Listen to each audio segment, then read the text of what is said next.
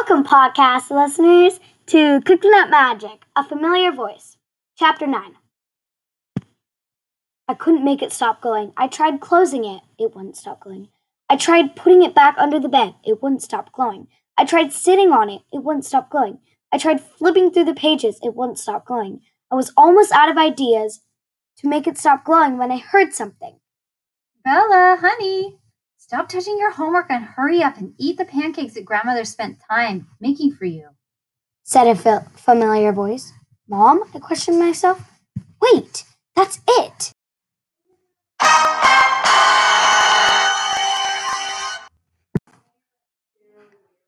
Stop touching it! My sweaty hands stopped touching the unique cookbook. Finally, it stopped glowing in some places, but a number one appeared on the front cover. I think the cookbook wants me to open up to page one and stay there this time. I flipped the leather cover open, and words appeared.